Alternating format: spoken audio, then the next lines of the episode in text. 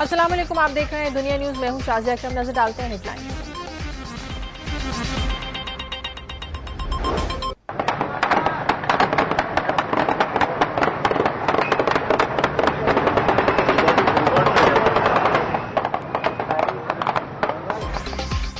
کراچی میں P N S Mehran پر دہشت گردوں کا حملہ۔ کمانڈوز کا چودہ گھنٹے طویل آپریشن آخری مراحل میں داخل ہو گیا۔ وقفے وقفے سے فائرنگ۔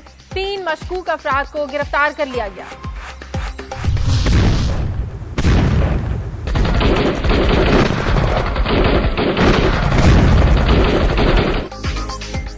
پی این ایس مہران پر دہشت گردوں کے حملے میں گیارہ نیوی اور ایک رینجر اہلکار شہید، گیارہ زخمی، چار دہشت گرد بھی مارے گئے۔ کالعدم تحریک طالبان نے ذمہ داری قبول کر لی ہے۔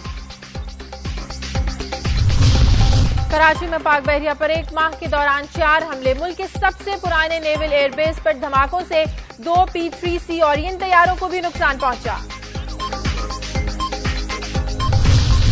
پی این ایس مہران کے ارد گرد سیکیورٹی سخت، رینجرز اور پولیس کا گشت قریبی رہائشیوں کو باہر نکلنے سے روک دیا گیا۔